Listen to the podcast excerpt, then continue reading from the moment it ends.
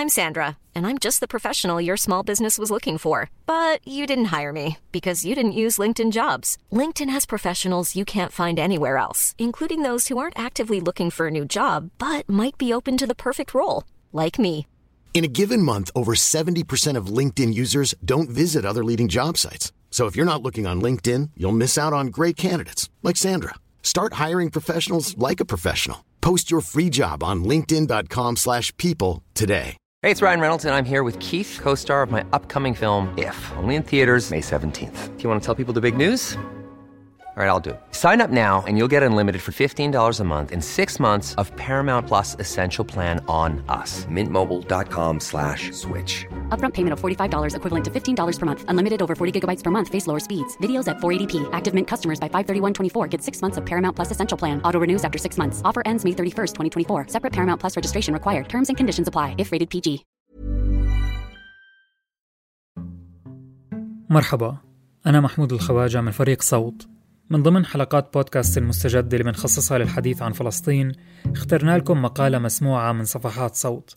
تنتقد كاتبتها الأكاديميين الصامتين حول العالم تجاه النضال الفلسطيني في وجه الاحتلال الإسرائيلي. بتشوف أنه رفض بعضهم للتعاطي مع الأحداث الحالية اللي بتصير أمامهم بوضوح ممكن يشير إلى أنهم كأكاديميين مترفعين عن الواقع وعن الحاضر وعايشين فقط على دراسة وتحليل الماضي. قبل ما أترككم مع المقالة بحب أنوه أنه حنترك لكم في الوصف رابط ممكن تفوتوا عليه وتتعرفوا أكثر على خدمة صفحات صوت وكيفية الاشتراك فيها. صفحات صوت تقدم فلسطين التواطؤ المسموع في صمت الأكاديميين الناشر موقع حبر لسنابل عبد الرحمن ترجمة عمر فارس.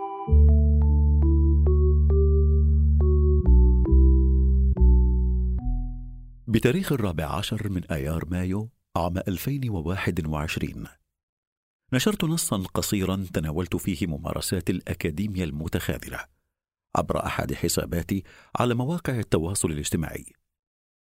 ينتقد النص صمت الأكاديميين والمثقفين المنخرطين في موضوعات الشرق الأوسط خصوصا أولئك الذين تتمحور أعمالهم حول الأرشيف والأدب الفلسطيني. أشبه ذلك التخاذل المؤذي برغبة نيكروفيلية دائما ما تفضل الماضي أو الميت على الحاضر والمستقبل وكل ما هو حي. كما أمر على هوس البعض ببناء الأرشيف وأقارن ذلك بإصرارهم على دراسة الشرق الأوسط بينما يغضون الطرف عن التعليق على الحاضر الجمعي الفعلي الذي يمر بحالة من الثورة. مثل النص محاولة لمشاركة مشاعر اللاجدوى والإحباط العميق مع الآخرين من خلال فضاء الرقمي الصغير تجاه صمت الأكاديميين خصوصا في العالم الغربي. على بساطة الأمر إلا أن الانتشار السريع لذلك النص القصير وعلى امتداد رقعة واسعة يشير إلى مسألة جوهرية. وهي أن الناس يدركون الأذى الكبير الذي تنطوي عليه الحيادية في صمت الأكاديميين والمثقفين حيال عدوان دولة الاحتلال الدموي المتنامي بجنون. رغم أن تضامن الأكاديميين مع القضية الفلسطينية لم يكن معدوما في ألمانيا وغيرها من المناطق في العالم الغربي، إلا أن الصمت الذي يغرق فيه الكثير من الأكاديميين والمثقفين مقلق. مرد ذلك أنه يؤمل من الأكاديميين خصوصا في ألمانيا أن يجهروا بآرائهم حول الصراع الفلسطيني. بل وينقذ الخطاب الفلسطيني وحق الفلسطينيين في سرد روايتهم من التقييد والإقصاء بسبب الشعور الألماني بالذنب. يشمل ذلك محاكمة الأساتذة والباحثين بناء على آرائهم الداعية إلى أنسنة الفلسطينيين. أبرزهم الأستاذ الكاميروني أخيل مبيمبي. الذي تعرض لنقد شديد في الأوساط الألمانية في شهر نيسان أبريل من عام 2020 واتهم بمعاداة السامية.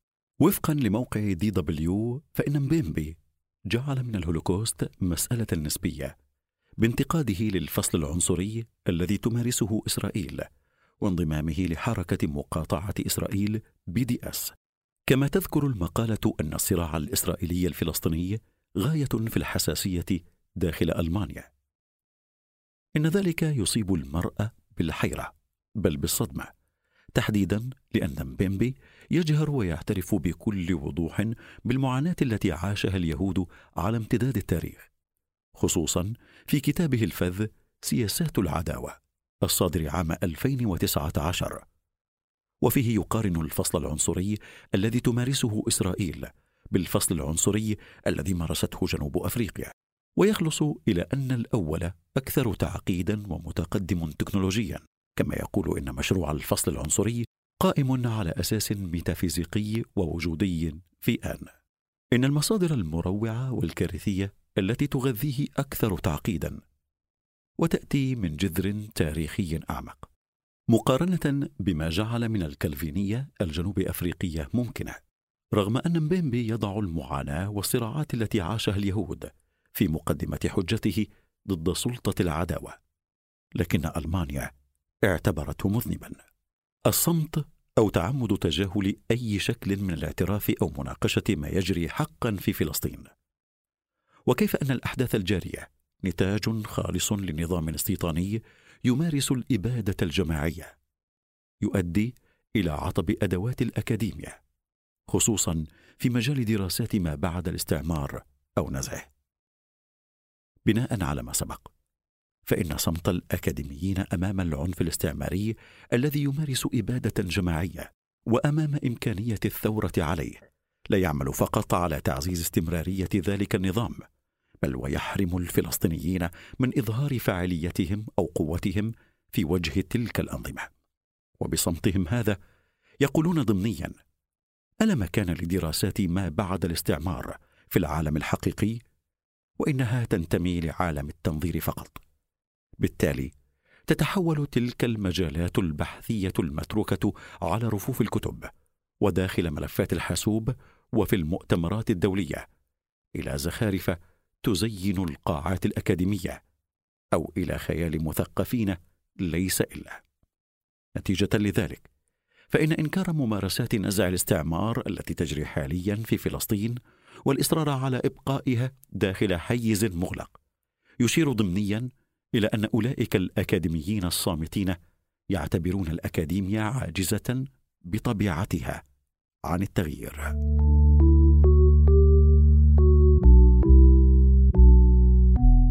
إضافة إلى ما سبق. فإن رفض التعاطي مع الأحداث الراهنه التي تجري أمام عيوننا جميعا قد يشير إلى أننا كأكاديميين مترفعون عن الواقع وبالتالي عن الحاضر. كما يشير ذلك إلى الفتشيه حيال الأرشيف أو تقديسه بكلمات أخرى حيث يصير الماضي ودراسته الهادئة والباردة المساحة الوحيدة التي تستحق الدراسة. بالتالي يصير الحاضر في حالة حرجة والمستقبل غير ذي أهمية. ما يبدو واضحا حيال خيار البقاء بعيدا عن السياسة. هو حقيقة أنه خيار لدى أولئك الأكاديميين الصامتين رغم أن ذلك يرتبط مباشرة وبلا مواربة بجميع مناحي حياة الفلسطينيين والعرب عموما. يمثل هذا الأمر امتيازا عظيما. ويضع في أيديهم قرار اختيار أي الأحداث أجدر بالتدارس وأيها يمتنع عن الاعتراف به. وقد حظي الربيع العربي على سبيل المثال بتأثير كبير في وقته.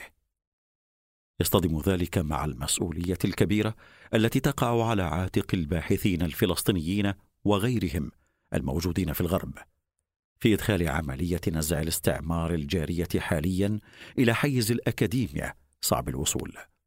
هنا يكمن مربط الفرس لأن ذلك يتعلق مباشرة بوجود الشعب الفلسطيني بحد ذاته ورفضه القاطع لمحوه من التاريخ. هذا التجوال بين المدن والثقافات والتاريخ واللغات والفنون والحراكات في الشرق الأوسط دون إحساس حي بالمسؤولية. يجعل من الأكاديمي المتخاذل الذي يدرس ويحلل شؤون المنطقة أشبه بفلانور سام. تعزز الفلانورية السامه الامتياز الموجود لدى الأكاديميين الصامتين في الغرب. يغدو الشرق الأوسط مرة أخرى مساحة غريبة ومثيرة مفتوحة للتحليل الأكاديمي. ويتحول الأكاديمي الصامت إلى المستشرق الجديد القديم. نتيجة لهذه الفلانورية يضمن المستشرق الإبقاء على العربي في الماضي. مجرد قطعة أثرية وليس فاعلا في واقعه يعمل على استعادة تاريخه المسروق. ربما يكون صمت الأكاديميين مرتبطا بالفرص والامتيازات الأكاديمية التي قد يفقدها من يعلن تضامنه مع الفلسطينيين. مع ذلك وبينما يتحول حاليا مفهوم دولة الاستعمار والفصل العنصري فإن صمت أولئك الأكاديميين والمثقفين لن ينسى. الأساتذة والباحثون الذين ينطقون بالحق أمام من بيده السلطة لا يفعلون ذلك باندفاع طائش بل على العكس إنهم مدركون وأنا من ضمنهم لإمكانية أن يعود الإدلاء بآرائهم حول مسألة شائكة كهذه بالضرر عليهم. حان الوقت لاعتماد ممارسات أكاديمية حيوية ومؤثرة بشكل مباشر. يجب ألا تكون دراسة فلسطين والفلسطينيين مروضة ومختصرة بسبب الشعور بالخوف. يجب ألا تبعد دراسة فلسطين والفلسطينيين إلى حيز الماضي الممتد بلا نهاية. فلسطين والفلسطينيون ليسوا تجريدا. إننا نعيش في الحاضر ونغير التاريخ ولن يسكتنا أحد. كنا معكم من التقديم تامر لبد ومن فريق التحرير راشد البابلي وجنى قزاز. هذا العمل من إنتاج صوت.